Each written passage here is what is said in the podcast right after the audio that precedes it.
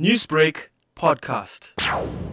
So in Westville, we've had three or four arrests uh, in the last week or so, and they're actually now a spate of sort of uh, robberies and break-ins and burglaries, etc., and theft, and uh, and and these are attributed to the vagrants, homeless, etc.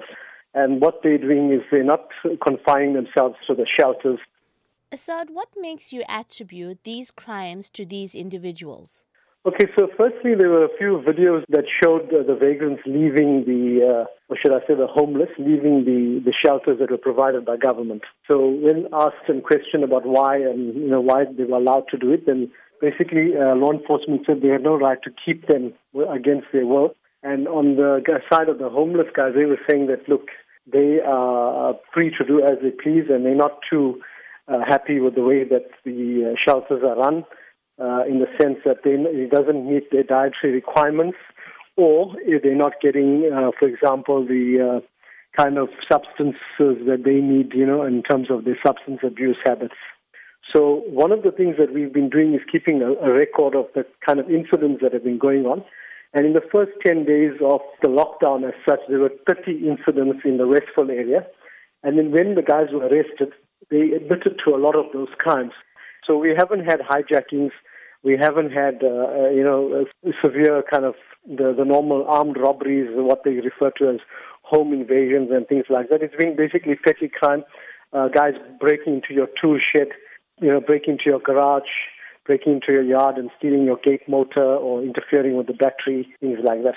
And how has the community of Westville reacted to this? Uh, we're quite worried in the sense that, you know, the, with the sort of uh, hunger that's out there, pretty soon this is going to now feed back to uh, more severe crimes. For example, like the so-called vagrant or homeless guy or beggar is going to end up breaking into a shed somewhere or a garage and then meeting, coming face to face with a homeowner or a resident and then, you know, uh, ending up stabbing them or getting his hands on a firearm in, you know, in robbing a home and then you've got like serious problems uh, thereafter. This is common knowledge that this has happened before, where basic, you know, your petty thieves became very murderous kind of criminals thereafter. We're seeing a huge in- increase.